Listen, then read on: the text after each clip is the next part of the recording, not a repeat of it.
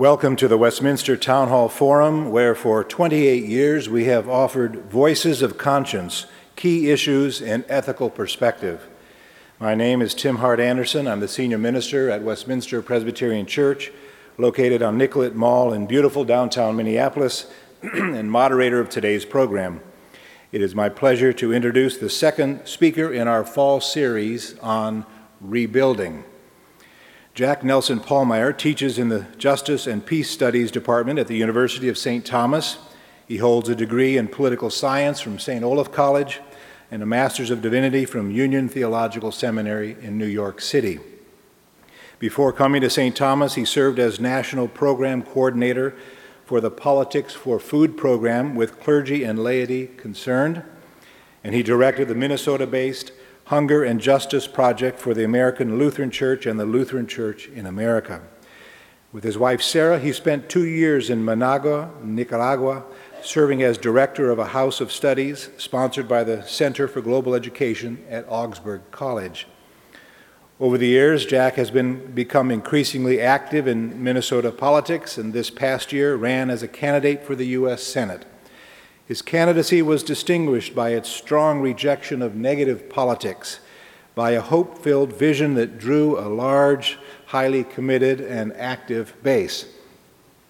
He is the author of 12 books and is currently working on another, the focus of which is the basis for his talk today at the Westminster Town Hall Forum Building a Social Movement that Will Rescue the Nation and Save the Earth.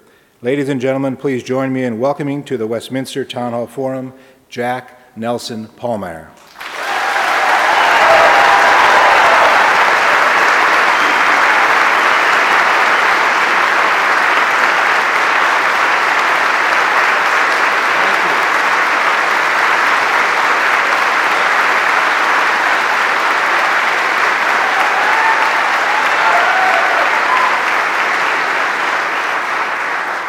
Well, I want to thank you all for coming today, and thank you to the Westminster Town Hall Forum for the opportunity to address a topic building a social movement to rescue a nation and heal the earth. Now, I suspect that whatever criticism I get after today will likely not be that I shied away from big problems. I want to highlight today five critical challenges the first is that we have only a few years to address climate change and build a sustainable economy. The second is in order to do so, we must redefine security and fundamentally change the direction of U.S. foreign policies. The third is that the central focus of U.S. domestic and foreign policy must meet, be to meet essential needs and enhance the quality of life while we respect the well being of future generations and the earth itself. Fourth, to meet these challenges, we must build a social movement with sufficient power to revitalize our democracy that at present is compromised by moneyed interests and corporate power. And finally, and really importantly, because so many people feel powerless. We must face these challenges with courage and with hope. Now, one clarification I chose the title, which included To Rescue a Nation, several months ago. now, I have been warning for years that the United States was headed for a fiscal train wreck. There was so much evidence. Wages were falling or stagnant. Deceptive lending practices and subprime loans created trillions of dollars of pay- paper profits and created the illusion of expanded home ownership. President Bush's promise of an ownership society turned out to be a debt peonage society. Millions of Americans survived or temporarily tried to maintain their living standards with credit card debt or by selling off their homes through home equity loans. Healthcare costs continued to soar, and the number of people without adequate health insurance continued to grow. Basic infrastructure deteriorated, from schools to the electric grid to roads and bridges. When a bridge fell down, we all felt the tragedy, but we seemed to miss the larger significance. And war and war profiteering was spiraling out of control. We had for too long ignored the wise counsel of General Eisenhower, who reminded us that every gun that we make and warship we launch is ultimately a theft from the poor, and his warnings about the rise of the military industrial complex. Our trade and budget deficits, already outrageous, increased dramatically. Before the recent meltdown, the Bush administration added $4 trillion to our national debt. And the United States was running annual trade deficits of $850 billion.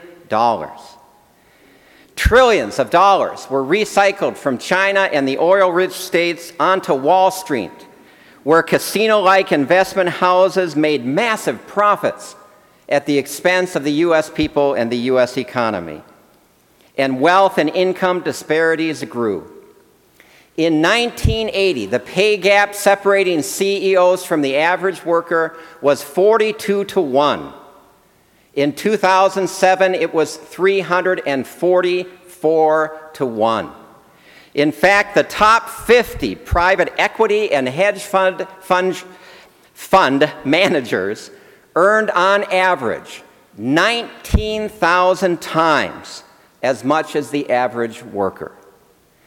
So, in short, as I, although I believed an economic train wreck was coming, I didn't know the derailment was going to happen before I spoke. So, I speak to you today about rescuing a nation. My thoughts include the economic crisis, but they also go beyond that crisis. Well, I come before you today with a commitment to honesty, a profound sense of urgency, and a fragile but enduring sense of hope. We are living in what I call the most important decade. We didn't choose this, but our past choices have brought us to this critical juncture. And as Yogi Berra said, when you come to the fork in the road, take it. in a nutshell, our dilemma our great challenge, our responsibility is this the decisions we make in the next few years will determine the quality of life for all future generations. This is the unheeded warning of the climate scientist. Jim Hansen, the lead environmental scientist at NASA, warns we have at most 10 years. If human beings follow a business as usual course, he says, life will survive, but it will do so on a transformed planet. For all foreseeable human generations, it will be a far more desolate world. Lester Brown, winner of the United Nations Environmental Award, writes similarly. He says it is hard to find words to convey the gravity of our situation and the momentous nature of the decision we are about to make. How can we convey the urgency of this moment in history? Will tomorrow be too late? Will someone one day erect a tombstone for our civilization? If so, what will it say? It cannot say we did not understand. We do understand. It cannot say we did not have the resources. We do have the resources. It can only say that we were too slow to respond to the forces undermining our civilization. Time ran out. There is a huge and growing body of evidence that says we must act decisively now to avoid multiple climate related disasters. The threats include melting glaciers, rising sea levels, and coastal flooding that could trigger hundreds of millions of climate refugees.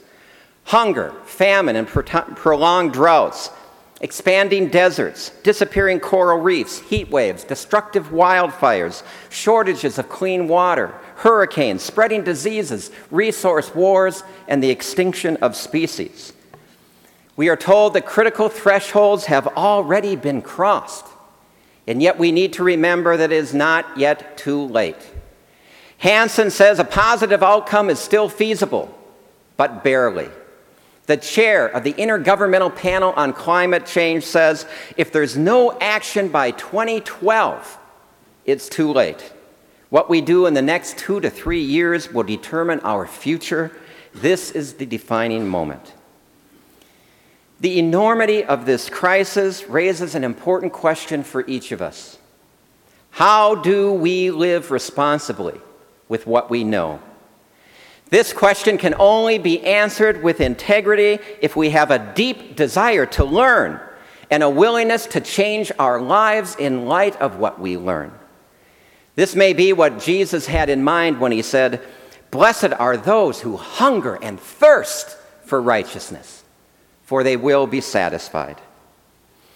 Some news is hard to receive as blessing. I ro- ride an emotional roller coaster as I try to come to terms with the implications of, of climate change. I'm sad that our children's future is threatened. I'm motivated because of the love that I have for children, including my daughters, Hannah and Audrey and Naomi. I resent the scientists who warn us of the dangers. But I'm grateful that the scientists alert us and call us to action. I'm mad at myself and at others that we've waited so long. I'm inspired by the growing citizen activism. I begrudge living in the most important decade. Why me? Why now? I'm glad to be alive at this critical moment because I and we have a chance to make a difference. I feel trapped in a web of destructive systems that limit my choices. And I'm hopeful because I know that better public policies will make it easier for me and for others to act responsibly. I'm frustrated because my country has obstructed efforts to address climate change and by the timid voices of most of our politicians. And I'm encouraged by the growing chorus of voices demanding real change. I feel overwhelmed.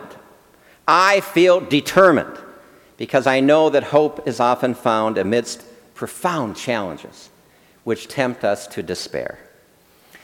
Will Steger notes that in the United States, some people still don't think global warming is happening. He says, even a greater danger, they don't think there's anything we can do about it. The public's confusion isn't accidental. ExxonMobil spent millions of dollars and gave that money to dozens of groups to discredit the science of global warming. The Bush administration distorted the science and silenced the credible scientists. The good news is that we can address climate change and build a sustainable economy in time to heal the earth. It won't be easy, but it's possible. Lester Brown, by way of example, lays out a practical and hopeful agenda by which we cut carbon emissions by 80% and build a sustainable economy by 2020. Central features of his plan include conservation, raising energy efficiency throughout our economy, phasing out coal and nuclear power plants, developing renewable energy resources, electric plug in hybrid cars, high speed electric rail, urban mass transit systems, all powered by the wind, and planting billions and billions of trees to sequester carbon.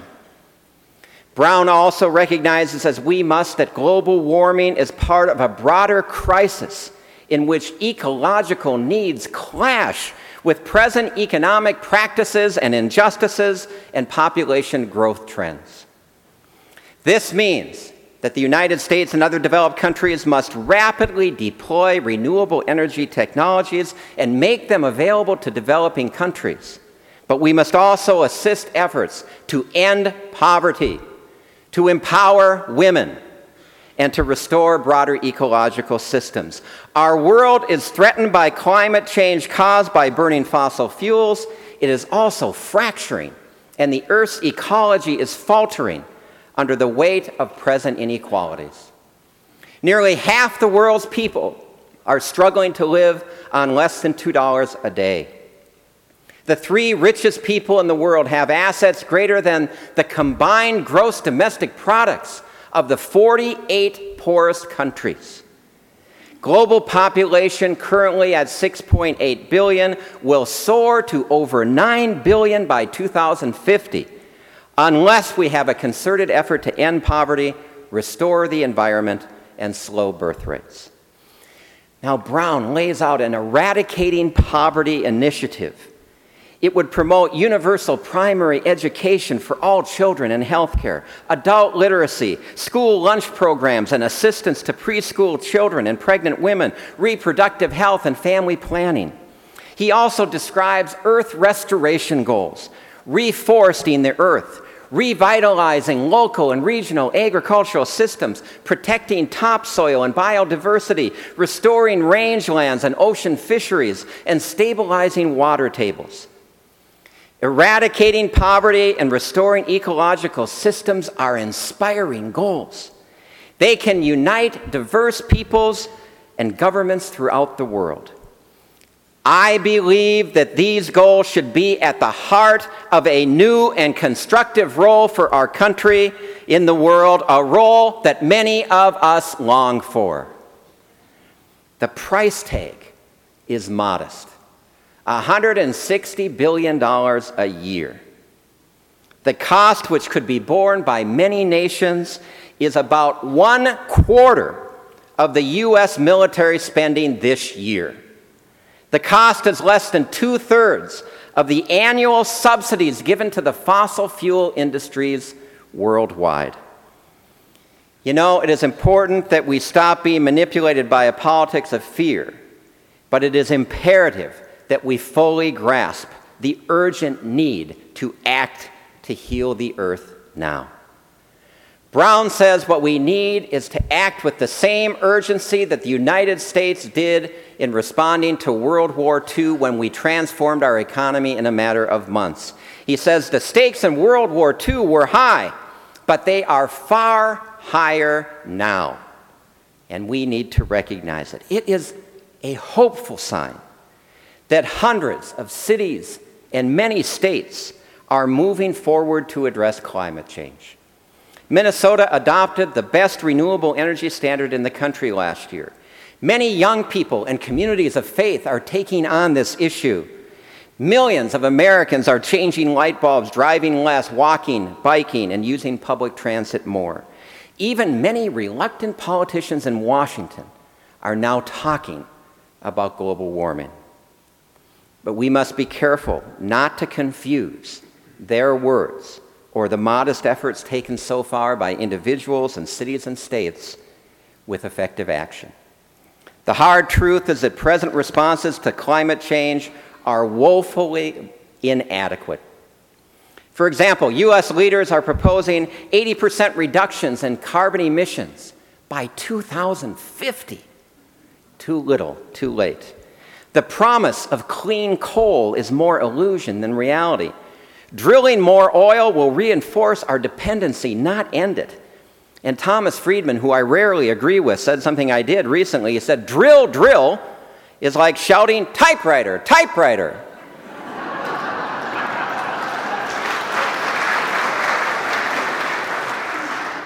Nuclear power is an expensive, dangerous technology driven by corporate profiteers dressed green. And corn based ethanol is causing a myriad of problems, as is Europe's promotion of biofuels based on the production of palm oil. And cap and trade systems that are being talked about that give permits to polluting corporations actually stifle rather than encourage technological innovation. What many of these non solution solutions or partial solutions have in common is they offer us the false hope that we can resolve the climate crisis without us having to change. They also tend to blind us to another fundamental problem. Serious efforts to address climate change and other pressing problems will inevitably be placed on back burners in a nation addicted to war. We must unite to insist that the basic needs of people today the ecological health of the earth and the well being of future generations are more important than profits for the military industrial complex and unregulated, unregulated investment houses.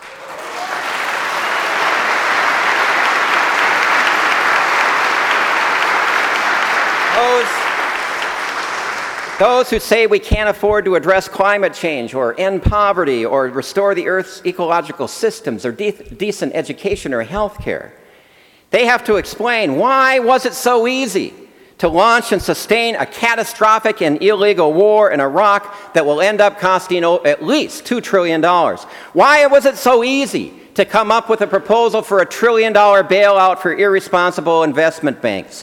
Why last year, in a world threatened by climate change, did the United States spend 88 times more on war and war preparation than global warming?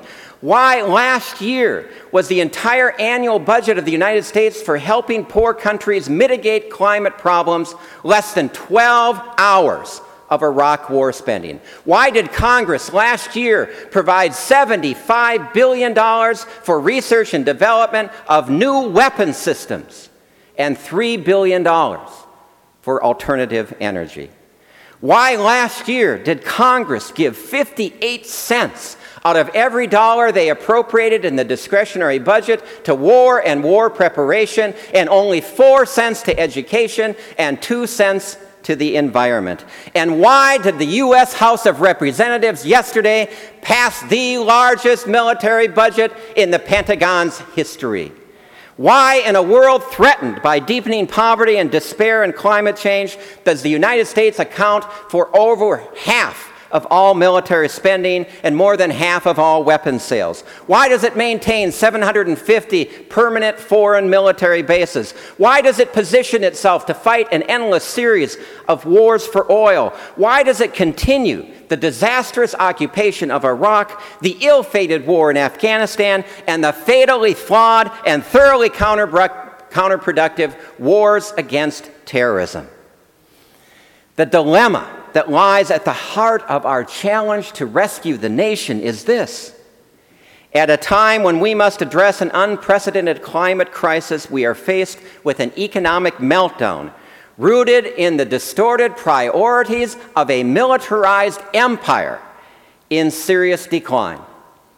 Now, before you walk out or someone turns off the radio, because I use the word empire to describe the United States, let me clarify I do so because the architects of our national tragedy these past eight years have used the word empire liberally, pridefully, and arrogantly.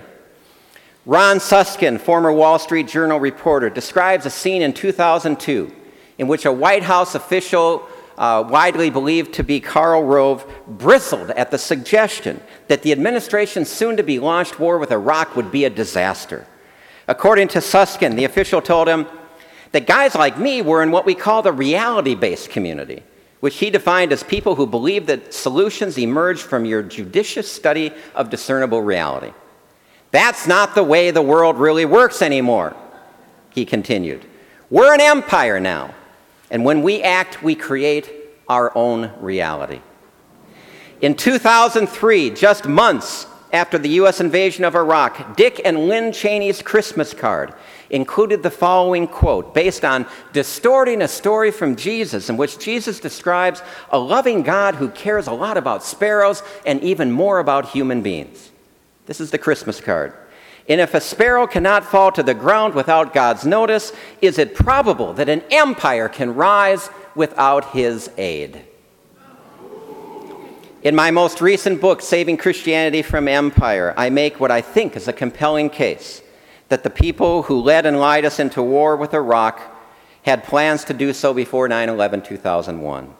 That they actively cultivated a politics of fear to lead us into that war, and that the invasion of Iraq was linked to a much bigger agenda by which they sought to use U.S. military power to dominate the world. I reached those conclusions by reading their own documents and what they said prior to the war. Two, I will call your attention to. 1992, Paul Wolfowitz and Dick Cheney wrote what was called the Defense Policy Review. What should U.S. foreign policy be now that the Soviet Union didn't exist? They asked. They said, well, now there's no one to stop us. U.S. foreign policy should set out so that we never allow another country or group of countries to challenge our power, and to achieve that goal, we will have to unleash U.S. military unilaterally on the world. The second document is from September 2000 from the Project for the New American Century. Many of the same people, including Cheney and Wolfowitz, laid out what they called America's grand strategy. Their goal how to turn present U.S. military superiority into permanent global domination. And they laid out nine keys to their plan dramatically increase military spending, regime change in Iraq, control the world's oil supplies, increase the number of U.S. foreign military bases, including putting them in the Middle East, even though they said it would result in anti American hatred and increased terror attacks. Development of a new generation of usable nuclear weapons, militarization of space, deploying a missile shield, which they said once in place, the U.S. could intervene anywhere in the world and no one could ever hit us back pulling out of all international agreements that limited the unilateral use of U.S. power, and preventing formation or avoiding jurisdiction of the International Criminal Court. This is all in their writings. And writing a year before the terrorist attacks, they noted that the U.S. people weren't going to like this agenda. Unless, quote, or, or they wouldn't like this agenda, quote, absent some catastrophic and catalyzing event like a new Pearl Harbor, end quote. So please be furious at the delusions of empire, but don't get mad at me for using the word. The key point is that we have a realistic chance of healing the earth and rescuing our nation. But we can do so if and only if, I repeat, if and only if we redefine security, reject empire, and help our nation become a good global partner. Any realistic hope we have for a sustainable future depends on ending the Iraq occupation and Afghanistan war immediately.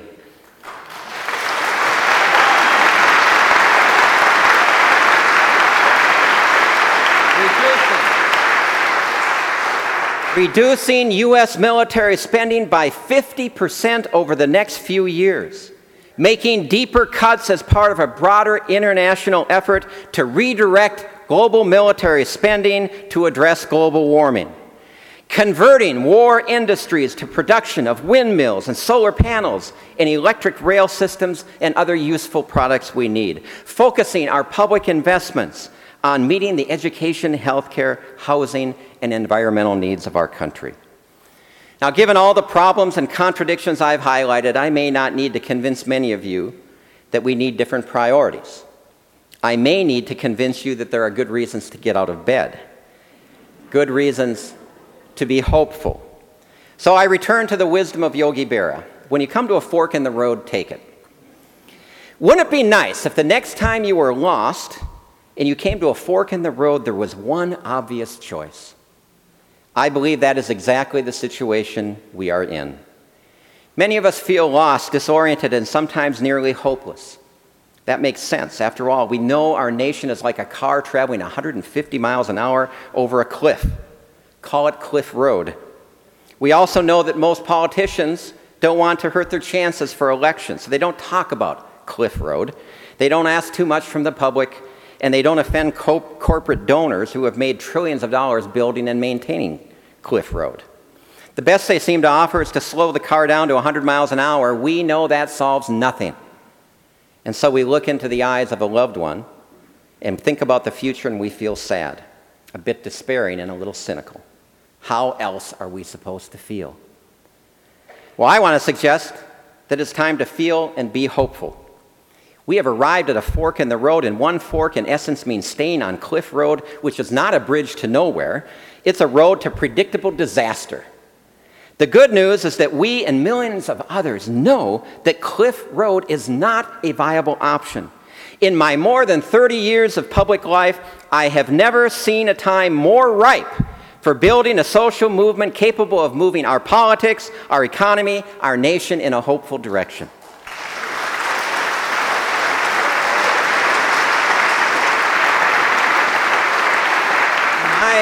In my campaign for the United States Senate, I encountered thousands of people hungry for a politics of hope, rooted in an honest assessment of our problems, belief in the possibility of real change and meaningful alternatives, and a call to mutual responsibility and action. More good news. The roadmaps that for decades have guided us along Cliff Road have all been thoroughly discredited. They include militarization. There are no military solutions to most of the problems that we face.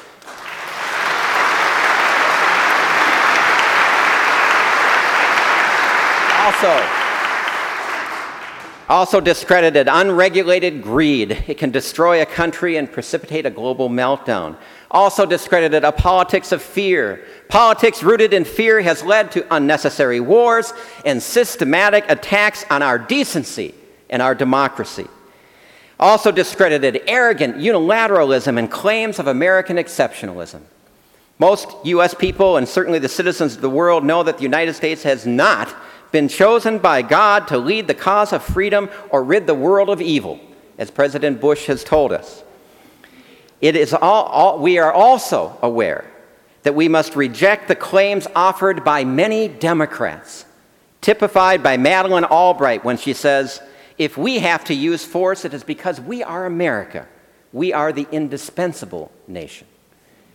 And finally, discredited is the idea that we can pursue our well being at the expense of the earth and others.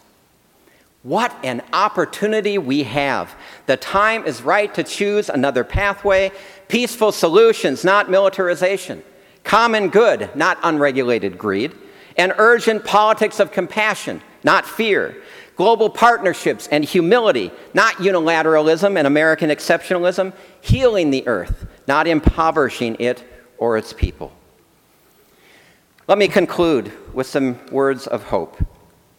This urgent time can be a hopeful time if we face problems with honesty and courage. We need a movement building politics that empowers us to make vital social changes and to move candidates and elected officials to exercise the leadership we need. We, we the people, we, the people, need to raise our voices and model alternatives at home, at work, in our neighborhoods, in our faith communities, and within the body politic. I hope that the ideas I have shared today or something similar will be widely discussed in communities all over this state. Authentic hope requires honesty. The decisions we make in the next few years will determine the quality of life for generations to come. We cannot afford to live in denial. Our country is unraveling. Climate change does threaten. We are rapidly heading over a cliff, and our democracy is in trouble. But we cannot despair in the face of climate change or declining empire. We cannot be prisoners to small ideas. We cannot live on false hope. We cannot wait for miracles. If it is true that hope depends on honesty, it is also true that honesty depends on hope. We will face problems and work to solve them when we are hopeful and have a vision for a better future. We will make sacrifices when we believe that our actions make a difference. Strengthened by each other, I believe we can sustain one another in hope. To live responsibly in the most important decade, we must choose hope. I'm not suggesting that we look at the world through rose colored glasses.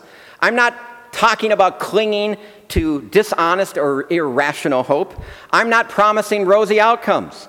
I'm not saying that technology will save us, and I'm not telling you, don't worry because God has a plan. We need to be courageous if we are going to build a sustainable society, challenge the military industrial complex, and revitalize our democracy.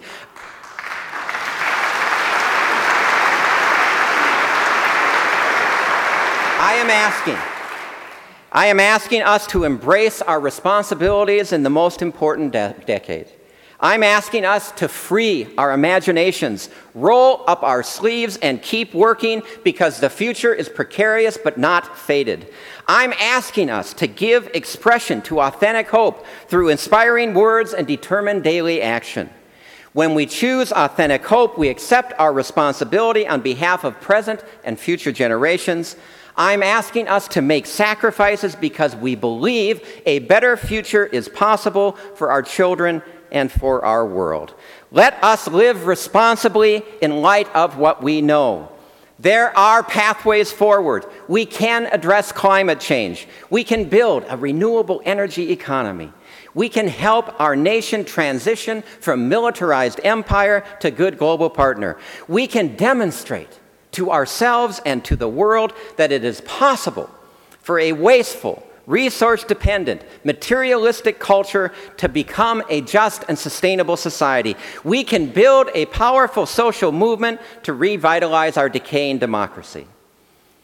The first decade of the 21st century may well be remembered as the decade in which the United States denied the reality of global warming while pursuing the fantasies of empire. It is up to each of us to ensure that the second is known as the decade of global solutions because we, the people, believed in the possibility of change and found sufficient courage and hope to embrace the challenges of the most important decade. Thank you.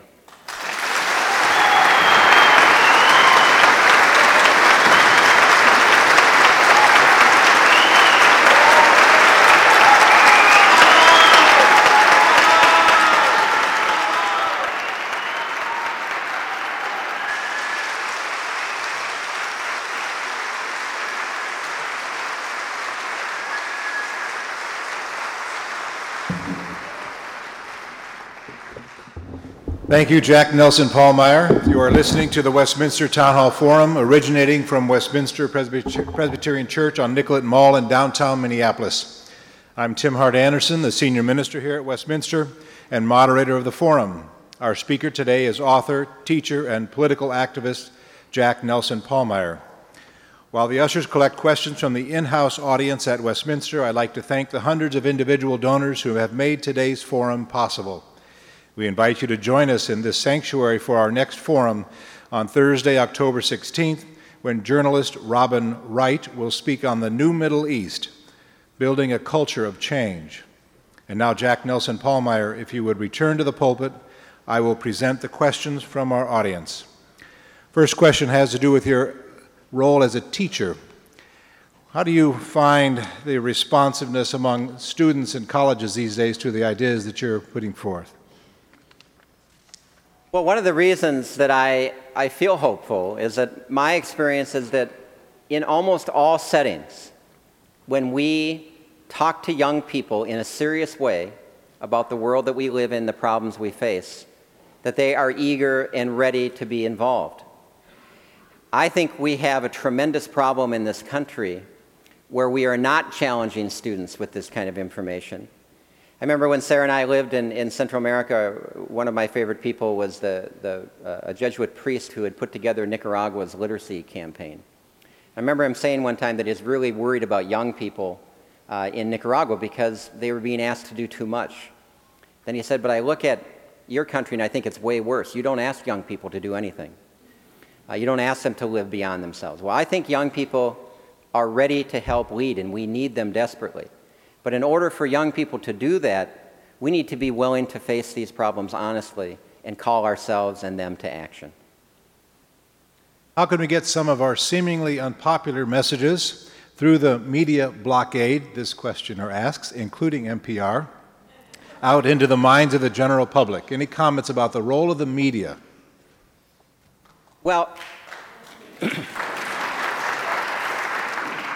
let, let, me say first of all that uh, public radio was the one uh, source of media that I felt actually covered my ideas uh, when I was running for, for the U.S. Senate. And, and I, I really uh, appreciated that. I, I, think, in general, as many uh, people probably in this room and listening know, we do have a problem that the media has become much more focused on entertainment. It's become much more, I think, reflective of, of the power of the corporations that own the media. Uh, I don't think that these ideas, you know, I, am alarmed that we spend, you know, 10 minutes every night telling us in different ways that, that it's going to rain or it's going to be sunny. Uh, you know, how much time we have available on those, on, in those forums that aren't used to stimulate public debate about these issues. That's why I, I mentioned in my, in my talk, I hope that we can find ways uh, of, and maybe we can get the media involved if, if we all were to organize conversations around the state around these pressing issues, maybe that would be newsworthy. But even if the news doesn't cover it, we need to be doing it because these issues are so, so vital. Several questions from listeners about the current economic crisis. What do you believe needs to be done immediately regarding the crisis in the short term, maybe in the longer term? How does that impact the, the options for U.S. response to global warming? Well, again, the economic crisis, it seems to me, was, was very foreseeable, very predictable. And really, at its heart, one of the, there are two, two things that I think we can address. One is the fundamental inequalities that we have in our economy that we have grown to tolerate. Really, since the Reagan administration in 1980, we have seen a fundamental shift in the role of government, and the role of government has been to pass laws that enrich the wealthy uh, 1 to 5 percent. Almost every single tax law written in this country over the last 30 years has been designed to increase wealth inequality in this country. So we need an approach beyond this crisis to, that sets out to do the opposite, to redistribute wealth in the economy. Second, if there's going to be public funds uh, to, to help us overcome this mess that has been caused by by unregulated greed. That's another thing that was dismantled was the system of regulation that separated banks and insurance companies and investment banks. Uh, those regulations need to be a condition of any support that we give. If public, if public money is going to go, then we take away CEO, CEO salaries and bonuses. Uh, we, heads roll and we, we replace incompetent people within those uh, corporations and banks. If we're going to provide public money, then uh, we get ownership. We, the people of the United States, get ownership of, of those companies to the degree that we're investing. And then one other uh, simple thing that we could do, I think it was until 1968, there was a tax that was imposed on any Wall Street transaction. And what that did was it kept Wall Street from being a casino capitalist arena. And it made people think a little bit before they flew all these uh, paper profits around. Uh, that would also be a, another core thing that I would include in any uh, plan that we have to, to help these, these companies. You're calling for creative and new solutions to climate and economic problems. Can those only be addressed by a third or a new political party? What do you think of uh, the possibility of the rise of another political party? Well, we really have a, a fundamental problem uh, in terms of third parties in this country, and it's really constitutional. It, we, have really set up a system that, that lends itself much more to, uh, to the, the two party winner take all system. So it's very difficult for third parties to arise. And you know, some people ask me, why, why did you uh, run as a Democrat? And, and, and one of my answers was, well, I looked at the capacity of the Greens, and I didn't think they had a capacity to address these issues or, or run effective statewide campaigns. I looked at the Republicans, and uh, that didn't look good. Uh, and I looked at the Democrats, and I, have been connected to, you know, the more the Wellstonian wing of the Democratic Party, the Democratic wing, wing of the Democratic Party. Um, so I, I made a decision to continue working there because the time frame I felt was so short. And, and I really believe uh, that, that the transformation has, I, I put my, my, uh, my energy there. Now, I think, quite frankly, that if the issues that I've raised are taken seriously, it, it uh, poses profound challenges for any of the political parties. And I think it is, uh, that's why I'm talking about a citizen movement. And the strength of the citizen movement is going to have to cross those party lines in a common effort to literally heal the, wor- uh, uh, the earth and rescue the nation. What thoughts do you have regarding the initiative sponsored by Congressman Dennis Kucinich to establish a Department of Peace at the cabinet level? Well, you know, there's, there's uh, one common refrain that we hear of why we don't need one. Uh, the, the, the critics say we don't need one because we, have, we already have it. It's called the State Department. and I think there has been, there, there, that, that doesn't work, first of all. I don't think that that's a good, good answer. And the State Department, quite frankly, has been decimated uh, over the last eight years uh, by, by this White House. And a lot of powers have shifted elsewhere. Um, so that, that, that, I don't agree with that. So I actually am a strong proponent of, of uh, the cabinet position, Department of Peace. Now, here's the dilemma, and it's a really important one. The dilemma is it's a cabinet level position. That means who sets the, who, who, who does the appointments? Well, I can't imagine that the Department of Peace would have kept us out of Iraq under a Bush presidency. But what I say to people who say that's a reason not to have one, I say, well, I look at the Department of Peace in a similar way that I look at Supreme Court justices. It's one of the things that should be guiding us as we enter the ballot box. So if, if we have a cabinet level Department of Peace that focuses on issue of violence and conflict resolution and domestic violence and, and, and conflict res- resolution and international affairs, I think we need that. I think we need to recognize that its power will be limited by the will of the president and the politics of a president. But that should be one of the deciding factors that we use when, when we vote. What countries in the world serve as good examples of best practices to achieve environmental improvements? What are they doing? Well, the, the first thing to say is every country in the world has a long ways to go. Um, but a couple of things that, uh, that are being done. Uh, Germany and Japan, for example, have had significant financial incentives for the solar power industry. And those incentives ha- have resulted in Germany and Japan being far ahead of the United States in terms of homes and businesses that have, have, have, have solar power. So that's an illustration of, of uh, a, a method that, that works in terms of giving incentives. In terms of the disincentives, uh, all the other industrial countries of the world have exercised far greater leadership in identifying that we, in fact, face an urgent climate crisis. And they have at least bodies in place that are working actively on that. Now, looking at the data, in my view, uh, none of them has come close to what we actually need to do. But in not coming close, they are so far ahead of the United States that we should all be ashamed, quite frankly. So we need, and there are other, other Denmark and, and wind power. Um, wind power is actually growing quite dramatically in, in a number of places, and we desperately need that. Wind is one of our, our, our best hopes. Um, according to U.S. government figures, three states, the wind in North Dakota, Kansas, and Texas, there's enough wind if we harness it from those states, not only to provide all of our electricity needs, but all of our energy needs. So there's tremendous potential here. But I think the, the power of inertia, the power of the oil industry, uh, which has never been better represented in Washington than they have the last eight years, and the power of, of again, the absence of a citizen movement that is really pushing bolder alternatives. Uh, we, we, we desperately need that. And I think what we're seeing is that that recognition is building worldwide. But what we're also seeing is that when there is an economic crisis like the one that we have that is spilling over elsewhere, people tend to be willing to put the climate change issue more on the back burner. So, what we need to do is make a strong case, which is, I think, ironclad, that the way we get out of this mess is that we, in fact, shift the resources that I talked about and start building the solar panels and the windmills and the electric rail trains and all the products that we need to make this transition to a sustainable society. That is the future of, of, of the economy.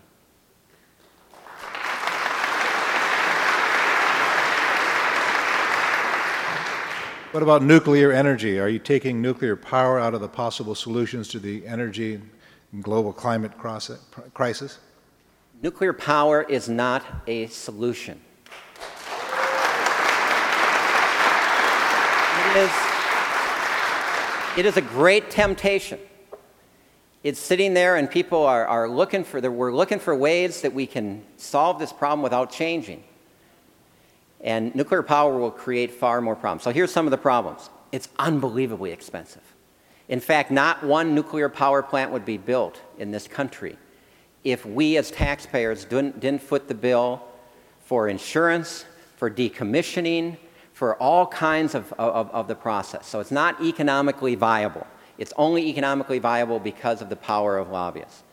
Second, if I am right, and I believe I am, or the climate scientists are right more importantly, we have less than a decade. If we pour hundreds of billions of dollars into nuclear, we won't get a nuclear power plant online for a decade. That money should be going to an emergency program for conservation, for wind, for the other things that I've talked about. We also have the problem of nuclear waste. Uh, no one knows what to do with it. There still is no solution. That's a proliferation issue. It's also just a safety uh, issue. Imagine transporting nuclear materials throughout our entire country to one site. How idiotic, how, how uh, unsafe. So, nuclear power is not part of the solution. In my view, it is one of the major threats, along with the idea of clean coal, that we face, that we're not going to actually shift the resources in a massive way that we need into these alternatives, we're going to let those industries step in, influence politicians, and move us down a pathway that will not lead to a sustainable future. So we, the people, need to counter that.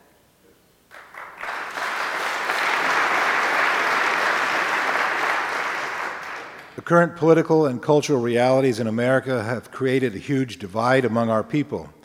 It seems that any dialogue is impossible. How do you bridge the gap?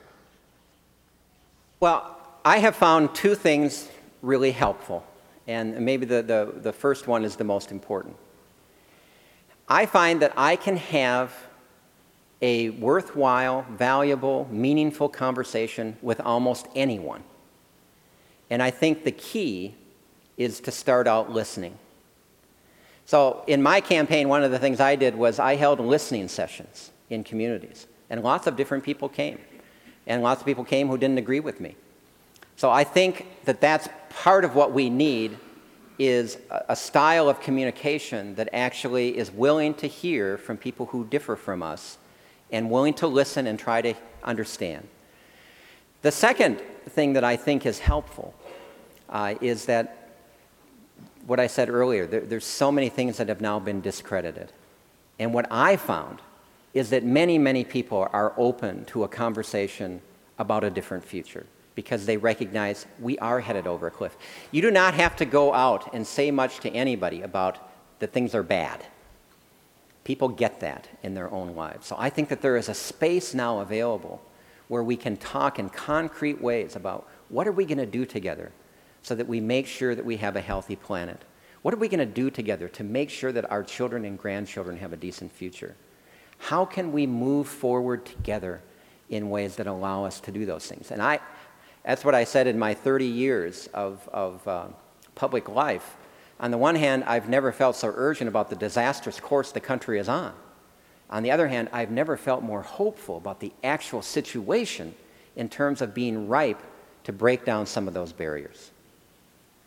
There are a number of other questions here, Jack, that I will present to you uh, in person uh, on these cards. We don't have time for them on the air. Thank you very much, Jack Nelson Pallmeyer. Thank you.